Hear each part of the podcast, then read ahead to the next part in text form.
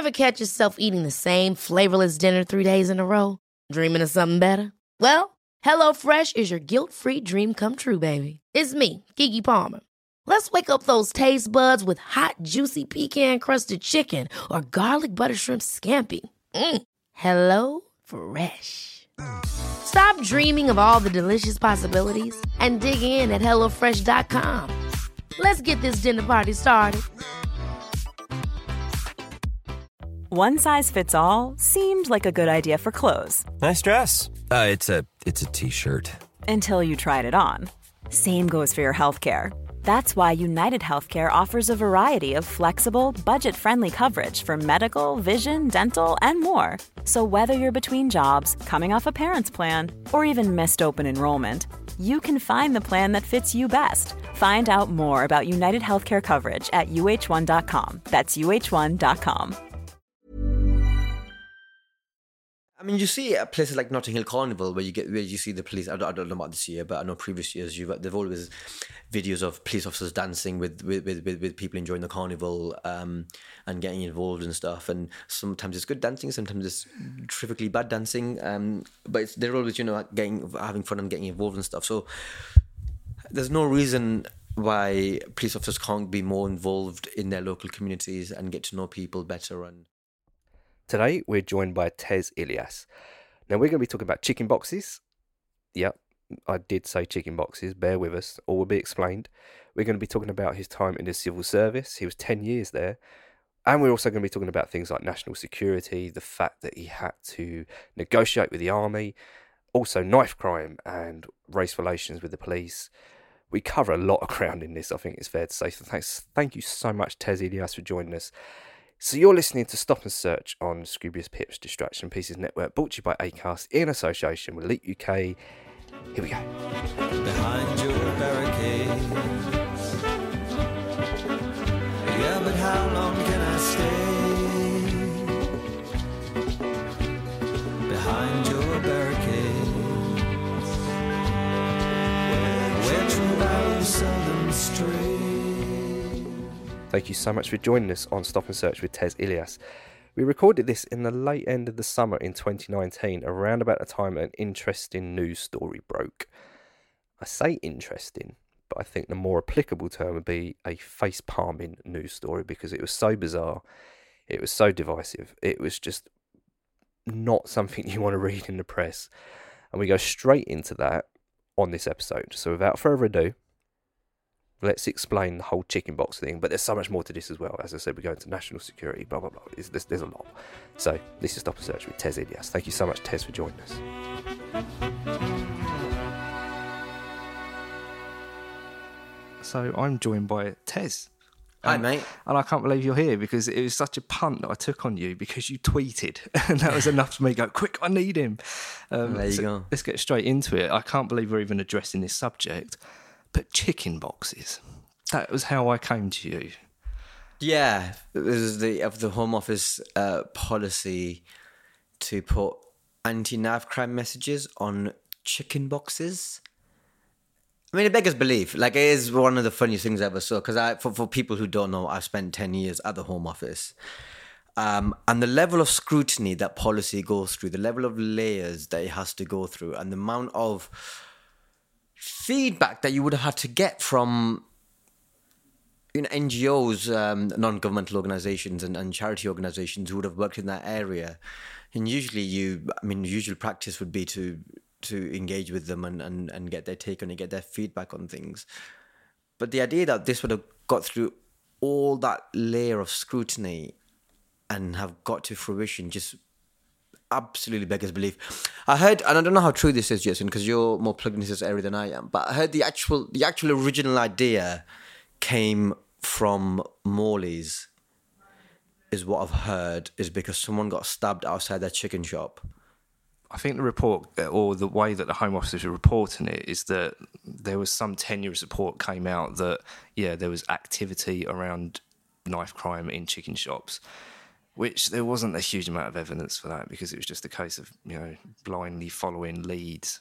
Um, so the fact that we just ran into it wholeheartedly. Go right, let's let's like you said, the fact that there was no real consultation on this. There can't have been because they, there, there can't have been because there's no way uh, unless they unless there was and they just ignored it because my time at the home office does tell me that very often a minister will ask a question and if they don't get the answer they want from the consultation they will ignore the consultation so um that is possible that that happened So how long were you at Home Office? 10 years That's a long time. It is. I wasn't. I, I, I'll- I'll stress this as well, as well for anyone who, who's listening to this that worked with me. Uh, full disclosure: I wasn't a very good civil servant, but I was there for ten years. What's the definition of a good civil servant? Do you think? I think someone who wants to be there and does their job well. I was. My problem is, is that I'm inherently a lazy person, which is why a career in stand-up comedy suits me to the ground because it means I can get up at midday and and do my thing. Uh, so for me, it isn't just about being in the civil service, but any job that means I have to be in the office by nine is going to be difficult. So would you say that from like from your experience, and you just alluded to it, that quite often a question is posed and then the evidence supports that as opposed to letting the evidence lead the way on policy. Hundred percent. And this is not across all areas, and this is not um, something that I've concluded. This is not a conclusive conclusion, but what I saw that happened a lot, uh, where the the the minister will have a strong. Yeah, you know, I can't say enough about Labour because I wasn't there long enough under Labour to know what their practices were, but definitely under the Tories, um, what they they often they often came to problems with an ideological viewpoint, uh, and so they needed the answers to fit the question, rather than, as you said, letting the evidence dictate policy. So going back to what we originally kicked off on, just in case, because you've got international listeners on this. So can you briefly explain what happened with the chicken boxes? Okay, so here in the UK, um, the Home Office, uh, Department for Home Affairs, whatever you want to call it, they are they are the government um, department responsible for immigration, crime, counterterrorism. That is their big three things that they are responsible for. So they're the, they're the, one of the biggest departments. I think they're the department, maybe after Department for Work and Pensions, that employs the most people in the UK as well. Um, so they're a massive, huge department. Um, and as part of a crime fighting crime strategy, in their infinite wisdoms, someone in the Home Office has proposed putting anti-knife crime messages in chicken boxes because presumably that will have a positive effect on knife crime numbers because presumably people who commit knife crimes also eat chicken. Apparently so. I don't know where the evidence I am. is.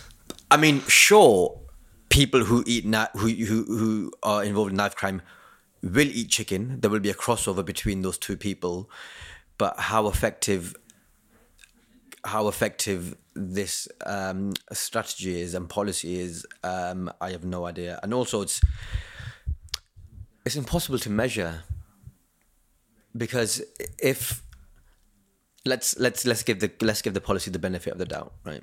And let's say some young lad who's not who's on the periphery of a gang, so he's not really a gang member, but say he's he he carries a knife purely for self defense because he hears that other boys in his area carry a knife, so he's not really a gang guy.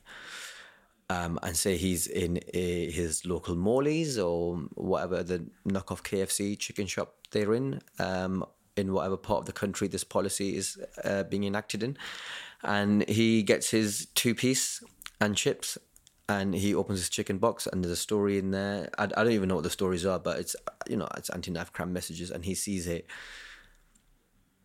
and that does have an effect on him, say, and he thinks twice about carrying a knife, and eventually over time, triggered by that message, he decides to stop carrying a knife. How do you even measure that? Hmm. That's the thing is It's impossible to measure. with any policy it should be evidence led, and yet there is no way of put, put, Like, getting any kind of What you can measure is the amount of ridicule that the Home Office has had over this. Do you think that was justified? The ridicule, 100%. 100%. Because it's just ridiculous. Because it's shows, unless you can show us the consultation, then shows you're working out. If this is your answer, show us you're working out, show us the evidence that has led to suggest that this is going to be an effective policy. Um, show us the consultation that you've had with people who work with young people on the ground who are affected by this issue. Show us all of that, and then if if and if all of that working out suggests that this is a really good positive uh, policy that is going to work, then we can all be like, bloody hell, we were wrong.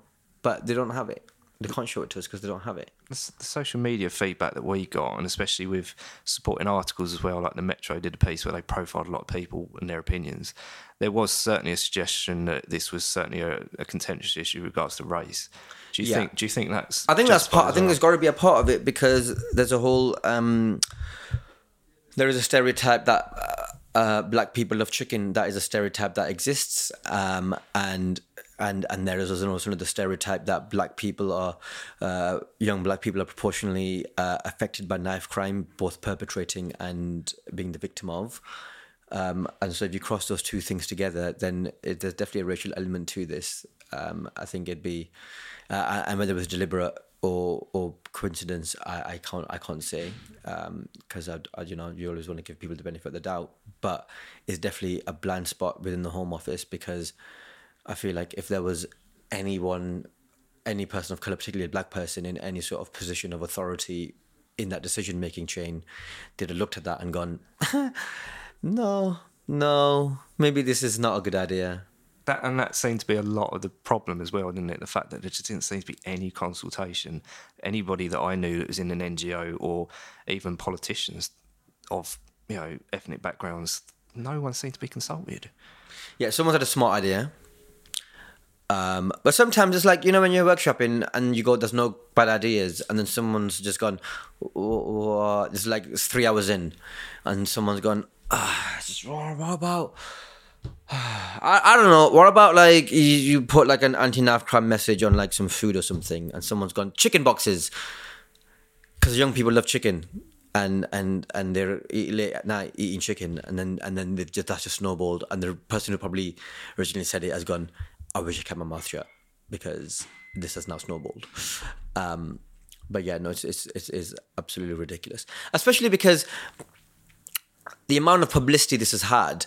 If you are a young person reading this, you know where it's come from.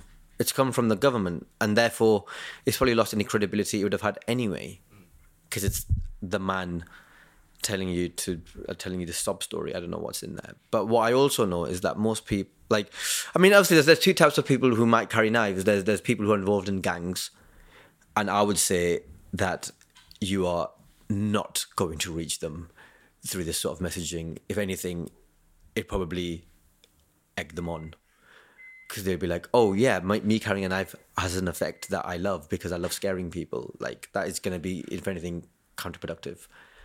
And then you've got the other people who might carry a knife for self defense or because they're scared, and there'll be a proportion of people that carry a knife for that reason as well. And I'm not saying that you can't reach those people with this type of messaging. I'm saying you uh, it's impossible to prove. and that's what you've always been good at with with your show but also your stand up is you address racism and the root causes and to the point where some of the reviews that you've had for some of your shows have been like you go for bigotry Uh, is that important to you that we do need to address this head on as opposed to skirting it Completely, because there are issues, and I, th- I think I think things that affect people should be spoken about. Like I only talk about things that affect me directly. Um, you know, when it comes to bigotry, there's obviously a big umbrella uh, that comes under that. Uh, you know, race, um, bigotry based on people's religion or sexuality, um, gender, all that sort of stuff, and all of those things are important. But I address the things that I that are most important to me, mainly mainly because a they affect me more directly, but also b because I can speak of on on them with some authority. Um, not to say that my my areas of sensitivity are the most important areas, but they're the most important areas to me, and they're the areas that I can most easily speak on because I am directly affected by them. Um, so I think it's very important. I think I think anyone who who has any sort of issue in their life which needs to be talked about should should be feel free to talk about it. Whether anyone will listen is a different is, is neither here nor there. But I think people should definitely be encouraged to talk about issues that they care about. have, have, And- you, have you been personally affected by racism and bigotry Well, yeah, of course. I mean, more Islamophobia, I would say, than direct racism over recent history. Um, but yeah, definitely a bit of you know. I grew up in a, a working class town in Blackburn. There was a bit- there was, you know in, in the uh, born in the eighties, but grew up largely. My experiences were largely based in growing up in the nineties. Uh, and yeah, there was a there was a bit of I can't you know not loads, but yeah, there was definitely elements of racism within the town.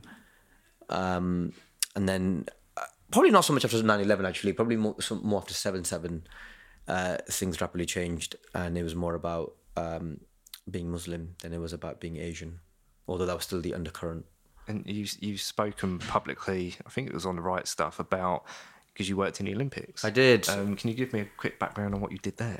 So I was on the um, Olympic Security Directorate. So that was um, so Olympic was a mammoth mammoth task, as we uh, all remember, um, and the the government was involved in helping to organise it, and the Home Office were given the responsibility of making sure the Olympics were safe and secure. Um, for everyone, um, for London, for the members of the public who are going to watch, uh, for athletes, um, uh, for people working there. Um, uh, so that was our responsibility, and I worked in an area. So the Home Office has these four Ps that can come under as part of their counterterrorism strategy, um, which is uh, prepare. So um, if a terrorist terrorist attack was to go down, um, are you prepared for it? So you're making sure that there's preparation. if, if something was to go wrong, you're prepared to for the consequences to deal with the consequences effectively. Uh, protect, which is in the event of an attack, you're well protected. So that's both physically um, and otherwise. Um, pursue. So that's I mean that's probably the most obvious one. You're pursuing bad people, uh, and prevent, which is the most contentious one, which is about uh, trying to prevent uh, terrorism from happening in the first place. Um, so that overlay of that strategy was overlaid onto the Olympic Security Directorate, um, and I worked in the area of protect, which was physically protecting the Olympic venues from terrorist attack.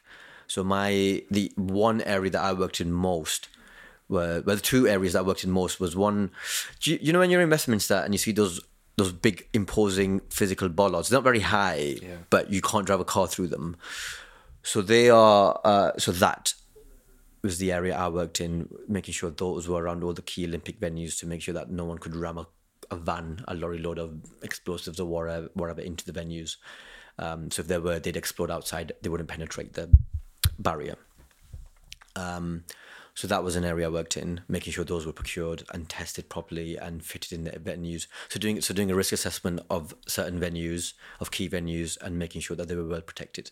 So the Olympic Park was fine because the Olympic Park that was all built in uh, because it was a brand new venture. That was all the security aspects were built into it. But there were other venues that were used, like the Excel, for example, which was which is a building of its own. Like it's, it's um not the Excel. The um what is the what is the building by? It's near Hammersmith, Earls Court. I'm rubbish because I'm from Kent, so I, I'm It might be st- Earls Court. I still use my phone to Anyway, navigate. whatever the big, they did like badminton and stuff in there, so making sure that and something like that was safe because if you're if you are a bad person wanting to target the Olympics, the Olympic Park is probably the hardest place for you to attack. So you think, okay, what else is there? There's football stadiums. There's where the badminton is happening. There's the O2. There's all these. There's, there's where the whitewater rafting is. All those places. So all the places that were in the Olympic Park, which were slightly more vulnerable to attack, just looking at them and making sure that they were well physically protected. Um, and then the other thing was making sure that there was enough secure, physical security guards to um, make sure that the Olympics could happen safely. So do you remember the the big kerfuffle around G4S Yes, during yeah, the Olympics? yeah. So G4S, a private security contractor that were protect that were that were given the contract to provide security guards um, for the Olympics. So they were doing several things, guarding venues, but also making sure that bags were checked when people are, are on the way in. So it's a very important job. And they said that they would recruit ten thousand people for for the start of the Olympics.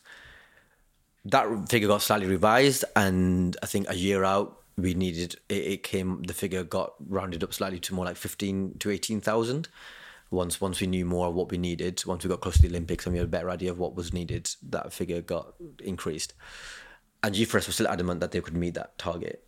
And then, and then about six months beforehand, they were like, "No, we're not gonna. We can meet the ten thousand, but this extra, we're not gonna be able to meet that." I mean, like fair, like slightly, you're like annoyed, but you're like going fair enough. Okay, this was kind of imposed on you a little bit, Um, but as long as you're going to meet that original 10,000, that was the original contract, fine. Okay, let's see what we can do about this additional five to 8,000 that we need. So we, we, we worked up various proposals, including getting civil service staff trained up, volunteers trained up, police officers, army. And then it became obvious to everyone that the only people that could probably do this is the army. So I had the very first meeting with the army on my own to ask them to provide security guards, well, to provide their soldiers to act as security guards for the Olympics. Um, and it was a very short meeting, at the end of which they said, no chance. There is no chance we will do that. And then I was like, okay, well, I was feeling a bit shit by myself, going, oh, I was a short and sweet meeting. Got to go back and tell my bosses now, and this is going to go over my head, and I'm sure something will get sorted out. But then they rang me back within 20 minutes and said, come back in, let's have a chat. And that was basically the nego- I, I learned then quickly that that was their negotiating tactic. They say no, and then Go away, and then, shortly, and then shortly after they're like, let's have a conversation. Um, maybe they expected me to push back for harder, and maybe that's what they were expecting. But I was just like, How do you negotiate with the army? exactly, exactly. I'd never been in these rooms before. I mean, I learned quickly over time. You're going if you press hard enough, they kind of. They, they they kind of give in, not in a sort of like soft way, but just in, that's just how they like negotiating. But um, but but because I'd never really been in that situation before, I was like, okay, the army guy said no, I guess that's a no, and they were like, no, we didn't mean didn't mean it. Just come back in. Um, and then and then a month out from the Olympics, uh, the G4S told us that they weren't going to be able to meet the ten thousand either, and they were going to be close to five six thousand. Um, so we just asked the army to do more, and because the army are great, they said yes. That's that's a hell of a job that you took on. Yeah, it was in. I mean, don't get me wrong. Like, I wasn't doing this stuff by myself. Like, there were a couple of things, the couple of meetings that was that was kind of like that first meeting with the army. I did that, um, but a lot, you know, the, the team around around.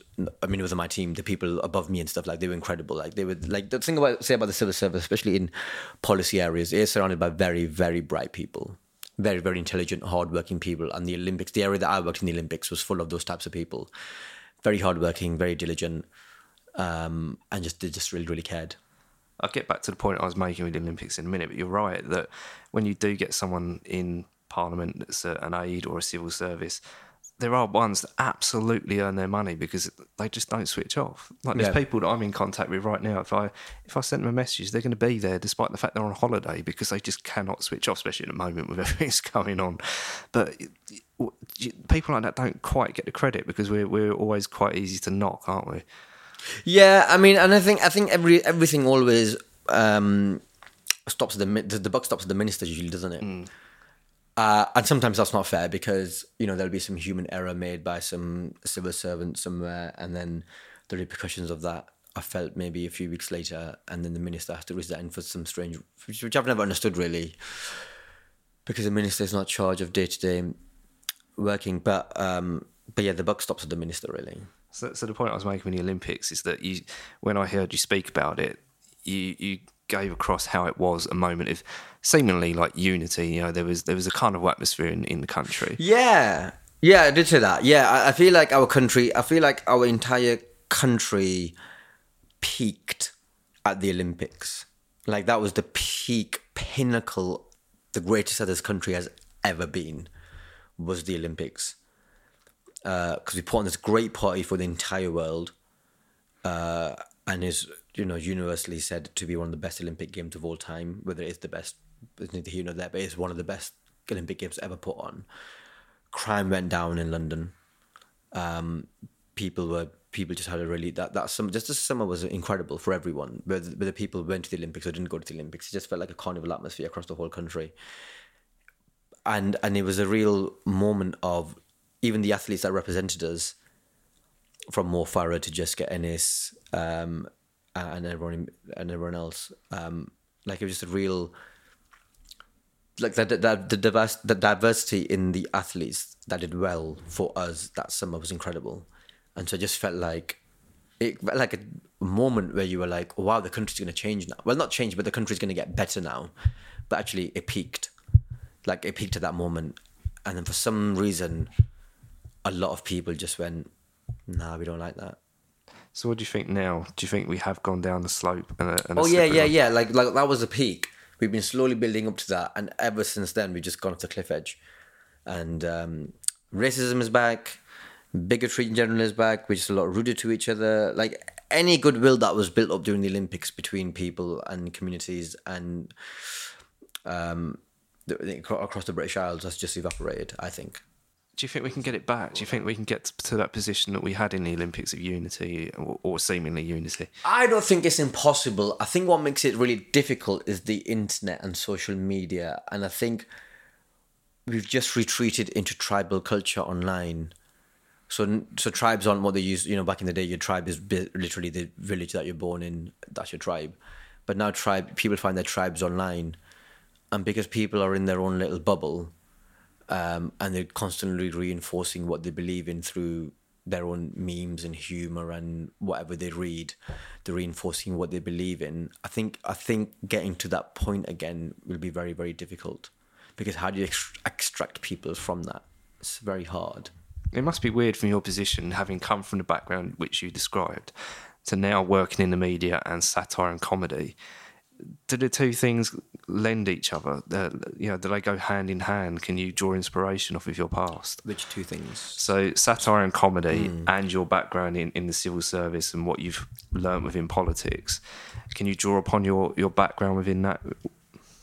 Um, not directly. I think it helps having. I think it helped me having that background, th- th- those ten years, in that I actually understand the mechanics of government and the mechanics of policy making and the mechanics of decision making. Which I think, if I hadn't had that experience, it's a bit hard to penetrate exactly how government works.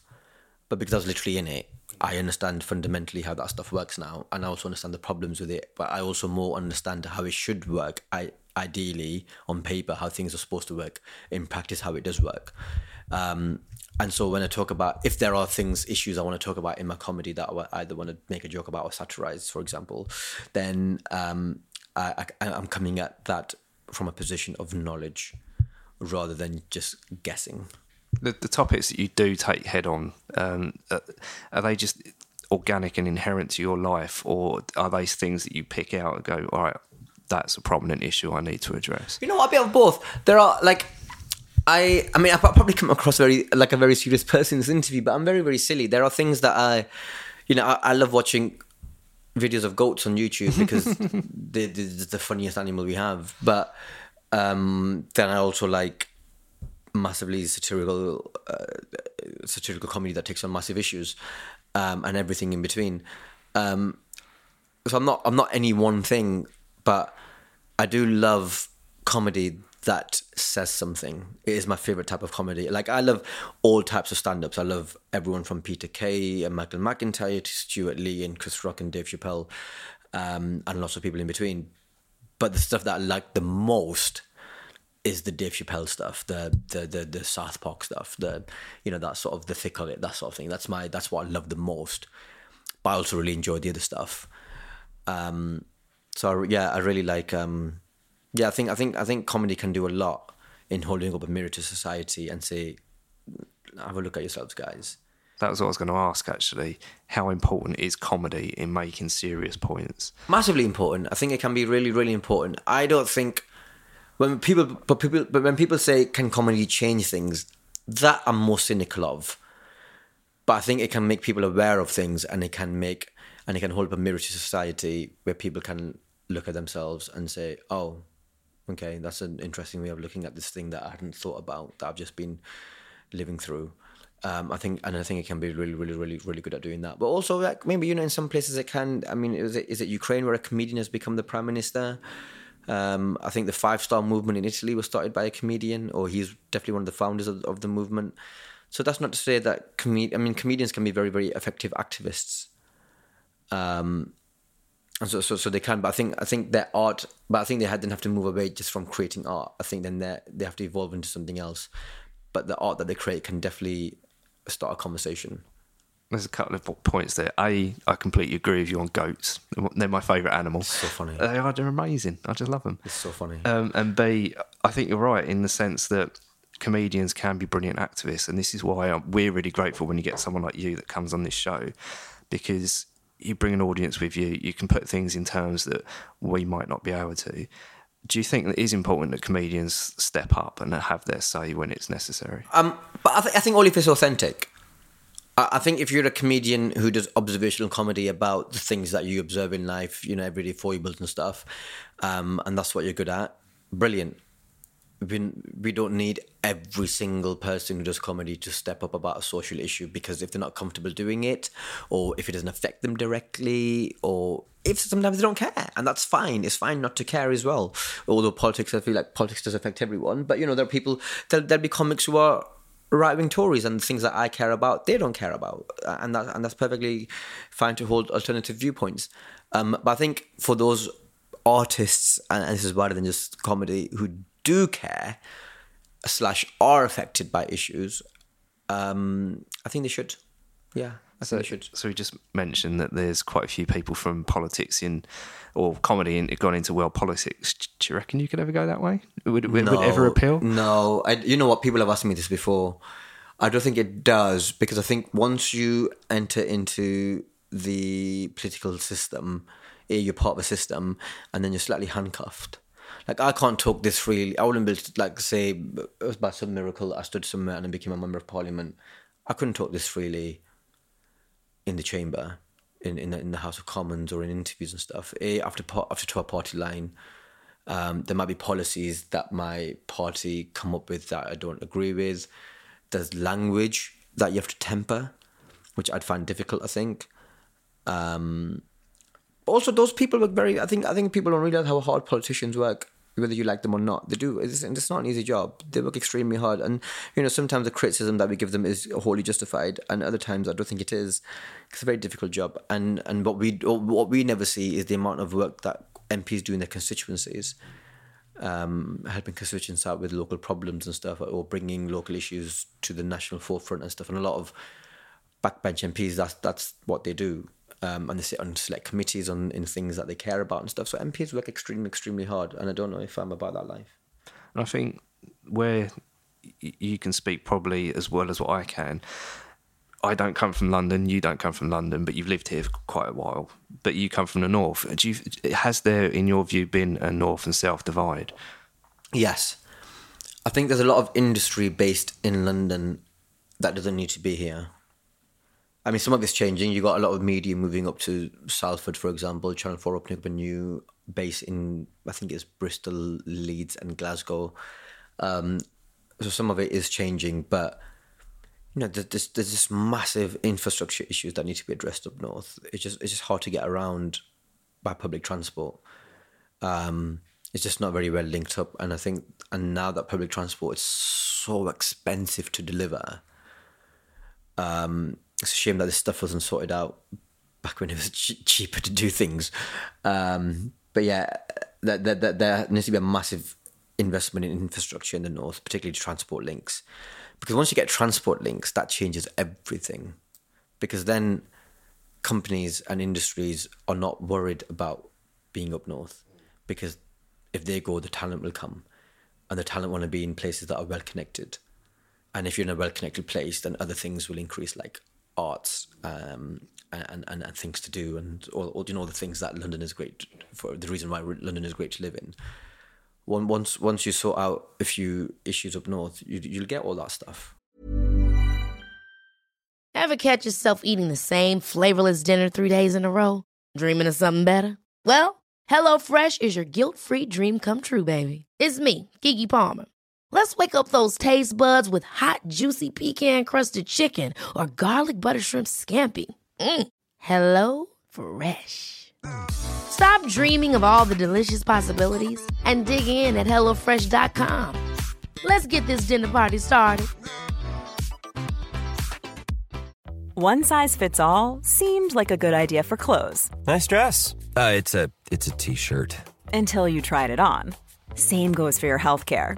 That's why United Healthcare offers a variety of flexible, budget friendly coverage for medical, vision, dental, and more. So, whether you're between jobs, coming off a parent's plan, or even missed open enrollment, you can find the plan that fits you best. Find out more about United Healthcare coverage at uh1.com. That's uh1.com. Hey, it's Ryan Reynolds, and I'm here with Keith, co star of my upcoming film, If, only in theaters, May 17th. Do you want to tell people the big news? All right, I'll do it. Sign up now and you'll get unlimited for $15 a month in six months of Paramount Plus Essential Plan on us. Mintmobile.com slash switch. Upfront payment of $45 equivalent to $15 per month. Unlimited over 40 gigabytes per month. Face lower speeds. Videos at 480p. Active Mint customers by 531.24 get six months of Paramount Plus Essential Plan. Auto renews after six months. Offer ends May 31st, 2024. Separate Paramount Plus registration required. Terms and conditions apply if rated PG. Simple things as well, like the conversations that take pl- place in the Westminster bubble, don't seem to travel down to Kent, let alone, I'd imagine, further up north. Oh, bloody hell. Do you think that Like, like what? Um, prime example, what we're dealing with in here, like racial justice, social justice, drug policy. uh, There's there's a big media bubble around it now. You know, obviously we're talking about knife crime a lot, but down in my way in leafy suburb Kent, people still don't care. You know, they think they believe that stop and searches are the way to go, and that Yeah, yeah, and that we should ramp those up. I think I think I think part of the issue is when when you when you okay. So when you are not directly affected by an issue, I think it's very very easy to just read things at face value. Piers Morgan is a prime example of this. So I don't think like like a lot of people hate Piers Morgan. I don't hate Piers Morgan. I, I think I think I think he's an idiot, but sometimes he can be a very useful idiot if he's on your side. Like for example, on gun crime in the US. But he, he he's an idiot in that he takes everything at face value because he's not really directly affected by anything. So when it comes to issues of feminism, he just takes things at face value. He's so he'll say something like, "Well, if if you care about women, if you care about women, then why are you dressing half naked?" And it's like, no, feminism is about choice, but he doesn't understand the nuance. So when again it comes to knife crime, he's like, "Yeah, we put more police on the streets and they stop people, then they'll find knives," and you're going, "Yeah, but that's also massively counterproductive." And it affects a whole community and it affects a whole this psychology of a whole group of young people who have nothing to do with anything, who have nothing to do with the issue, and it affects their psychology growing up. Um, and if anything, you, you you sometimes you end up pushing people who are on the periphery into crime because um, they don't like being treated the way um, they do by by authority. But he doesn't understand any of that because he's not affected by it. And I think that's for more. And, and there and there are things that you know in, in a lot of instances I will be very nuanced on things, but there are things that I'm not directly affected by that I might just take at face value from the media. Um, and most people in leafy suburbs of Kent or around the country who are not affected by things just take things at face value. Same with immigration, but it's also in the way that the media deals with things because the, the media tends not to deal in nuance, or if it does, it's in the page seven of the broadsheets, not on the front pages of tabloids. I think you hit upon a key area there as well. Is that yeah? If you're not affected, you know, um, I'm white. I don't want to say it, but I'm essentially middle class. Um, even though you, if you saw where I come from, I wouldn't profess to be that at all. Um, so technically, you know, I can walk around the streets of London and not be under suspicion. But if you're of a different ethnicity to me, you're not going to have that. Lu- well, I to say luxury. That's not even the right word. So people like Piers Morgan that aren't affected, they have got the luxury of being able to say ramp up stop and searches. But as you and it said, makes and it makes sense to them at face value. It makes sense if you don't investigate the issue or if you don't think about it for more than four seconds, which is generally how Piers Morgan tends to deal with things. Um, it makes sense. Like if you go, well, if you put more police stopping people, eventually they will uncover more knives. Statistically, that's just what will happen. So you kind of go, well, what's the problem then? But it's because they don't deal, they don't deal with nuance, and because it doesn't affect them. I think most of the country are not racist in in in the in the most basic level of racism. In that, if they heard someone say the p word or the n word, they would say, "Don't do that. That's racist." Most people would do that, but then most people are also unaware of structural racism. Uh, and so uh, you, take, you strip a couple of layers of the obvious types of racism out, and suddenly they stop engaging, and they're like, "Well, no, racism is when you call someone the N word." This isn't. This other thing isn't racism, and you're like, "Well, no, structural racism." A reason why people with Muslim names um, are most less are, are far less likely to be given job interviews. Like you know, pe- there's been experiments done by people who put in identical CVs, one with a Christian name, one with a Muslim name, uh, and and the Muslim, um, the same CV under a Muslim name gets barely any interviews, and and, and the same CV with the Christian name gets all the interviews. Um, so these studies have been done, but they're a bit more difficult to engage with, I think, than just bad words are wrong. Yeah, and and also the way that our security systems are angled as well because we spoke to Nish Kumar a little while ago and he said that he's always been pulled out of airport lines because of his the colour of his skin. Um, we've had uh, other people that have been stop and searched just so so many times, and again these these are things that I don't have to deal with because of the colour of my skin. Uh, uh, have you ever had to deal with any of these issues? Yeah, I mean, I've been, I've been, I've been stopped and searched a couple of times. Oh, you actually have. Yeah. Um, I mean, one. Of, I mean, the first time it happened, it was very, very silly because the police were saying someone fits your description and they're carrying a knife, or they've hurt someone. This was in Blackburn, and um, and then I found out the person they were looking for, because you know Blackburn's not a big place, and they were just, they were just, they look, just didn't look anything like me. Uh, I found that quite amusing. Um, and then yeah, airports are just part of the course, isn't it? I mean, my, my first name is Mohammed on my passport. So do you just you know take it as read now that you're going to be under the cloak of suspicion? Yeah, You're just trying to have fun with it. Oh, Because as a comedian, you're kind of like, okay, where is the where is the routine that I can pull from this? Yeah. And it's quite a perverse way of thinking. I would probably wouldn't, you know, it's different if you if you haven't got art to create.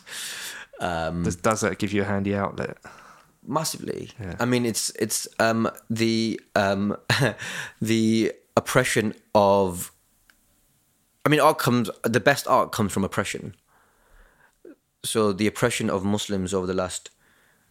Oppression might be not be the right word, but the suspicion of Muslims over the last 10, 15 years has allowed me a great deal of material, which is perverse, but it's true So, in so the same way that war creates jobs yeah, and is- industry.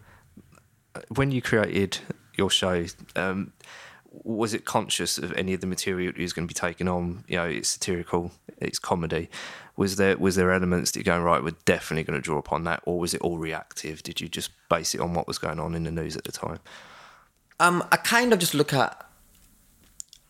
I kind of look at a theme at the beginning before I write a show. I'm, I kind of have a, a question that I might want to answer, and that might change. But you know, like an exam question, like okay, what, like a thesis question, like going, what is this, or this is what I want to say in this, and then I'll, and then I'll, you know, a bit like what you've got there, this mind map thing you've got at the back there. Then you write a load of things that might be affected by this question. You just draw it out, and then you start going, okay, start writing material on this, start writing material on that, start writing, and then and then eventually you, you write minutes and minutes of material, and then you tr- just try and piece it, and then you you take out the stuff that's not working, and you keep the stuff that is working, and you keep improving that, and eventually you can just stitch it together into a narrative.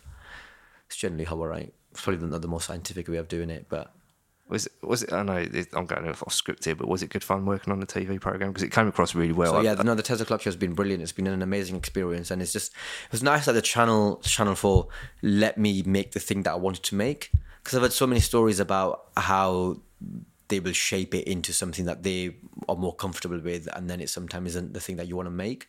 And there was a small element of that, of course, because the channel, you know, they're they they're the ones who know how to write, how to make a TV show and stuff, but.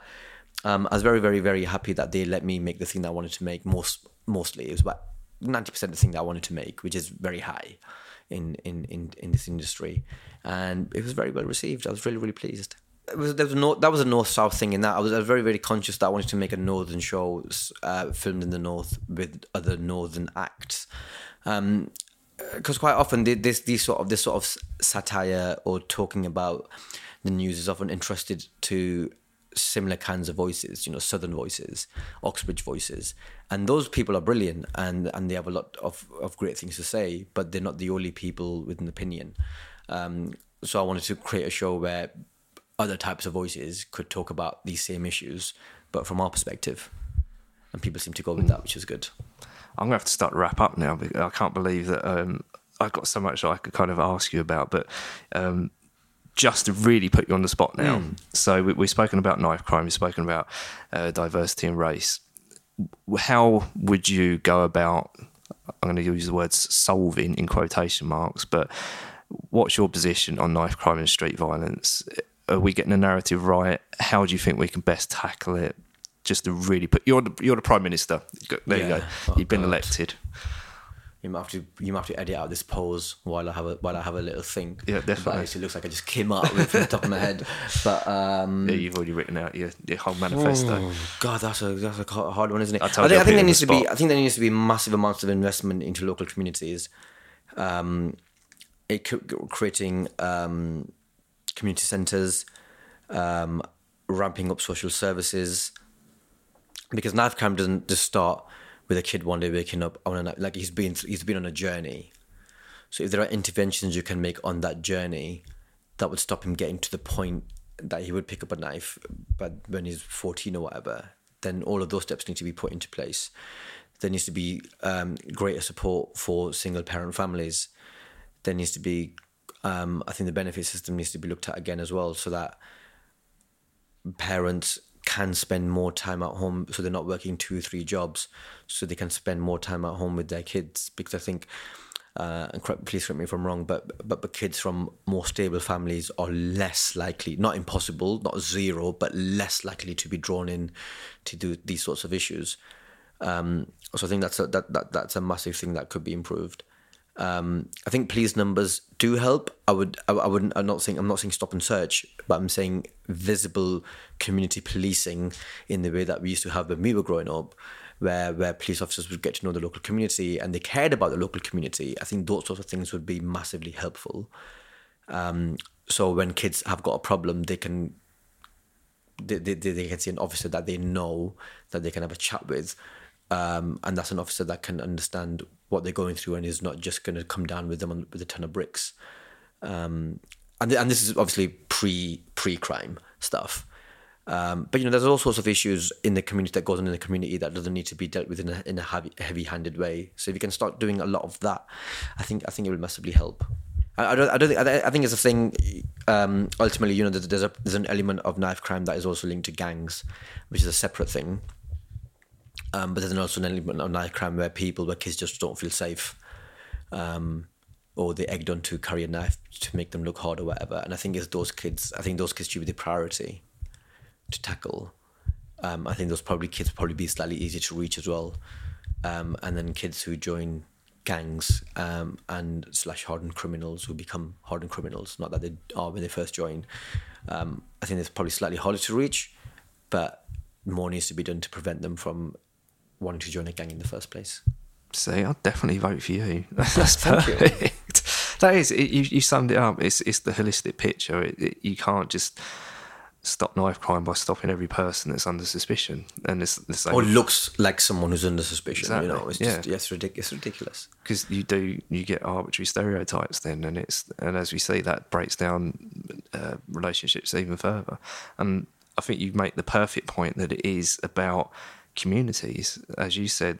The way that policing has evolved, it's become quite militarized. I don't want to use that mm. word, but it, it has. You know, we followed America's example in a lot of different ways, and if we can get back to community policing, especially as you said, you know, in, in the ever areas like north, it's going to help surely. Yeah, I mean, you see at places like Notting Hill Carnival where you get where you see the police. I don't, I don't know about this year, but I know previous years you've they've always videos of police officers dancing with with, with, with, people enjoying the carnival um, and getting involved and stuff. And sometimes it's good dancing, sometimes it's terrifically bad dancing. Um, but it's, they're always you know getting having fun and getting involved and stuff. So there's no reason why police officers can't be more involved in their local communities and get to know people better and um, and yeah, I, th- I think I think I think I think that would help. Not that I mean, I think it's impossible to eradicate crime. You know, we're not living in a just in some sort of dystopian society where we've got. Well, actually, you know, who knows what AI, how AI will develop and when it when it rules us in the future. But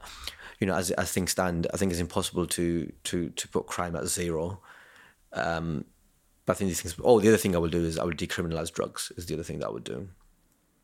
I would legalize marijuana uh, and I would decriminalize possession of drugs, not selling, possession. I would decriminalize possession of drugs um, under a certain amount. Um, so just you know, people just want to use drugs and they get caught. Like I would decriminalize that completely. Um, I would legalize marijuana, um, and I think that yeah, that would also go some way to helping. I think. See, I, I kind of almost purposely didn't go down that route because I, I wasn't sure your position on it. Um, but yeah, that's I completely agree with you. That's what we advocate for is that you know let's treat drugs as a health problem when it's needed and, and not a criminal justice issue. Um, I can't believe you come out with that. That's the perfect thing. I well, not to end on because I now want to kind of probe more, but I know, I know that you've got uh, time restrictions. But yeah, no, I do, I do, I do, I do, I do believe that. I think, I think, I think uh, people who supply drugs should still be pursued, and uh, class A drugs and, and stuff should still be pursued and stuff. But um, I think yeah, people who use drugs should be dealt with differently. Um, and yeah, m- marijuana. Let's just let's just not make like just tax it, make some money out of it, and then put that back into policing and communi- and local communities. Perfect. I think that's a very good place to end it on. So thank you so much, Tez, for joining Cheers, us. man. Thank you very much for having me. It's really, really in- interesting, and I hope you're. Oh, if you're listening to this uh, and you like my stuff, it's not always as serious, but yeah, follow me on all the usual things: Twitter, Facebook, Instagram, Tez Ilyas, and www.tezilyas.com. Sign up to my newsletter, let you know when I'm doing stuff. Any other things you need to get in, or Um, no, watch the Tez O'Clock Show on All Four. Uh, watch Man Like Mobeen on iPlayer, and look out for me at gigs, and I'll be on tour next year. brilliant? Well, hopefully I'll get to see you. You Kent? not my favorite place to go gigging. I'll be honest, but What's wrong with Kent? We shouldn't always preach to the converted. Yeah, so that's true, that is very true. go to uh, Canterbury Canterbury. There you go. That's a perfect one for me. That's where I'll get down go. to. or Brighton. It's not far, probably. Is it far? It's it's further on the train. It's further than you think. It's like because I have to come into London and back out. Oh, really? So, okay, yeah, I go to just- Canterbury. I'll just go do to Canterbury. I'll go to yeah. Canterbury then.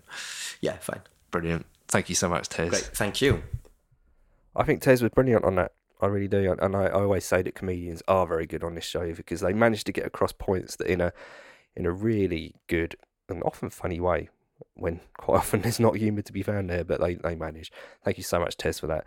And if you do get any tips or leads, if you see anything on social media, if you see someone on telly that's talking about knife crime, social justice issues, race, drugs, give us a tip because it all helps. We'll we'll take a punt. We'll see if they're available, and that's something that Noel, one of our one of our biggest followers, has done. Noel has let us know on quite a few different people. So thank you so much, Noel, for for being there and doing what you do for us. Thank you to everybody that listens to this because we have got some brilliant people that do do get involved and give us nudges and that it really does help. And one of the thank yous, of course, I have to thank the producing team of this, which is Tristan, Nikki, John. They do so much for this show.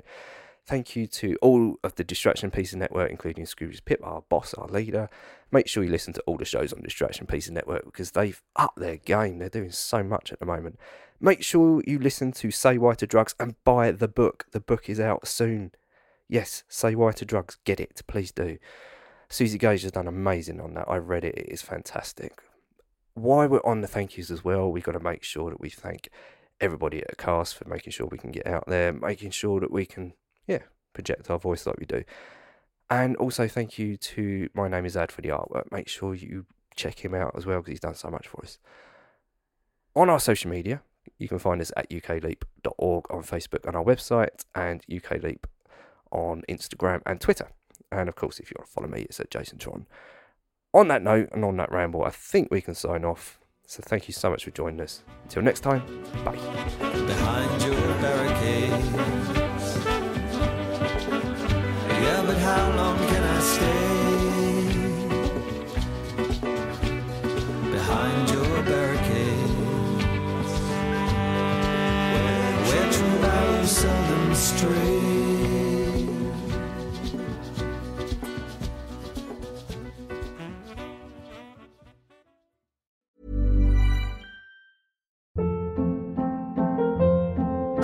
Hold up. What was that? Boring. No flavor. That was as bad as those leftovers you ate all week. Keke Palmer here, and it's time to say hello to something fresh and guilt-free. Hello Fresh. Jazz up dinner with pecan-crusted chicken or garlic butter shrimp scampi. Now that's music to my mouth. Hello Fresh. Let's get this dinner party started. Discover all the delicious possibilities at hellofresh.com. Hey, it's Paige DeSorbo from Giggly Squad. High quality fashion without the price tag. Say hello to Quince. I'm snagging high-end essentials like cozy cashmere sweaters, sleek leather jackets, fine jewelry, and so much more. With Quince being 50 to 80% less than similar brands.